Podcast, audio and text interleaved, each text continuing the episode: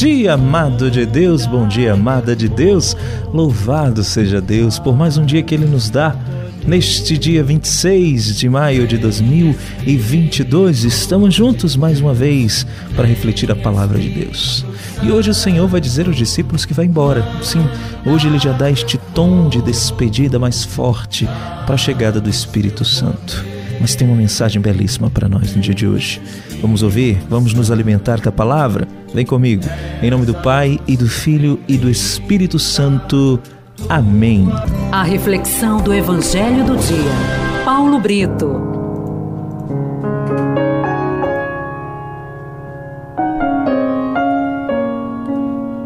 A primeira leitura de hoje está nos Atos dos Apóstolos, capítulo 18, de 1 a 8. O salmo do dia é o Salmo 97 e o refrão: O Senhor fez conhecer seu poder salvador perante as, perante as nações. O Evangelho do dia, João 16, de 16 a 20.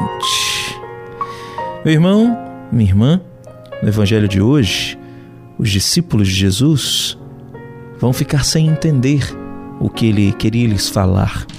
Suas palavras deixaram os deixou os discípulos perturbados, porque Jesus vai dizer: Pouco tempo já não mais me vereis, pouco tempo e me vereis de novo. Jesus fazia de tudo para que seus discípulos percebessem o grande mistério da sua missão aqui na terra e os instruía sobre as coisas que iriam acontecer. Assim, ele lhes dava sempre sinais de esperança a fim de mostrar aos discípulos o sentido para tudo o, o que ele teria que vivenciar. E, claro, por consequência, eles teriam que passar também. Assim sendo, Jesus falava abertamente aos discípulos que iria embora, mas que voltaria em breve. Isso seria necessário que passassem. Eles ainda não conseguiam entender o que Jesus estava anunciando porque não haviam recebido o Espírito Santo. Jesus foi para junto do Pai para que o Espírito Santo viesse nos ensinar todas as coisas. Hoje nós percebemos e comprovamos este fato, porque sem a manifestação do Espírito, a gente ia permanecer estático, aéreo, confuso, Nunca poderíamos entender as palavras de Jesus se o Espírito não nos tivesse sido dado. Precisamos também, baseados no ensinamento de Jesus, entender que tudo na vida passa e que a esperança e a fé em Cristo devem nos mover, nos sustentar quando a gente não entender o porquê das coisas que nos acontecem. Nos primeiros momentos, a gente fica até triste, acabrunhado. Mas se a gente estiver em sintonia com o Espírito Santo, ele nos dará luz. E logo depois a gente vai compreender o sentido de todos os acontecimentos de nossa vida, seja pessoal ou seja espiritual. Meu irmão, minha irmã, existe um infinito de esperança que move o nosso coração quando nos aproximamos do poder do Espírito Santo.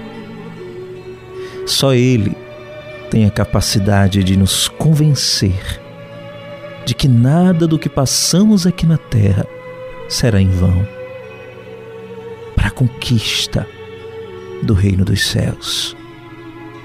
Não tenhamos medo das coisas que não acontecem de acordo com nosso planejamento.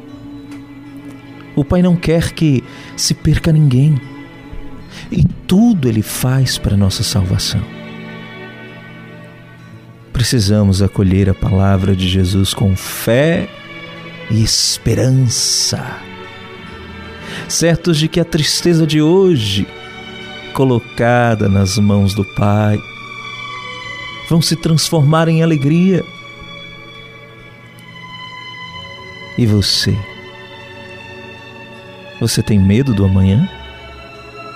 Você tem o coração aberto para acolher a manifestação do Espírito de Deus? Você consegue ter paciência no meio da tribulação e esperar o bem que virá? Você confia nas promessas de Jesus? Pense nisso. Em nome do Pai, e do Filho, e do Espírito Santo. Amém. Que Deus te abençoe e te guarde.